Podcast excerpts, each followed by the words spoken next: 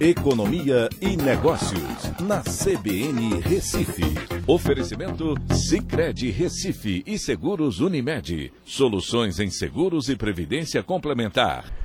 Olá, amigos, tudo bem? No podcast de hoje eu vou falar sobre o PIB brasileiro, que cresceu 4,6% e recuperou as perdas de 2020 com a pandemia. Com um crescimento de 0,5% no quarto trimestre, a economia brasileira saiu da recessão técnica apresentada nos dois últimos trimestres. E com esse resultado, porém, o Brasil caiu da 12ª para a 13ª posição como é, maior economia, é, dentre as maiores economias do mundo. O crescimento de 4,6% em 2021 foi o maior desde 2010, quando houve expansão de 7,5%, e recuperou a forte queda apresentada em 2020 de 3,9%, com os efeitos negativos da pandemia. Essa queda de 2020 só não foi pior que as quedas combinadas na recessão de 2015 e 2016, que foram de 3,5% e depois de 3,3%.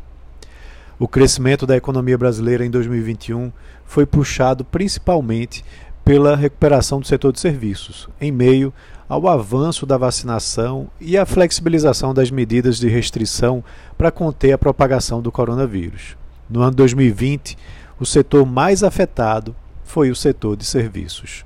Pela ótica da oferta, a agropecuária apresentou queda de 0,2%, enquanto a indústria, crescimento de 4,5% e os serviços 4,7%. Como o setor de serviços tem a maior participação no cálculo do PIB, com mais de 70%, foi responsável pelo forte crescimento no ano 2021.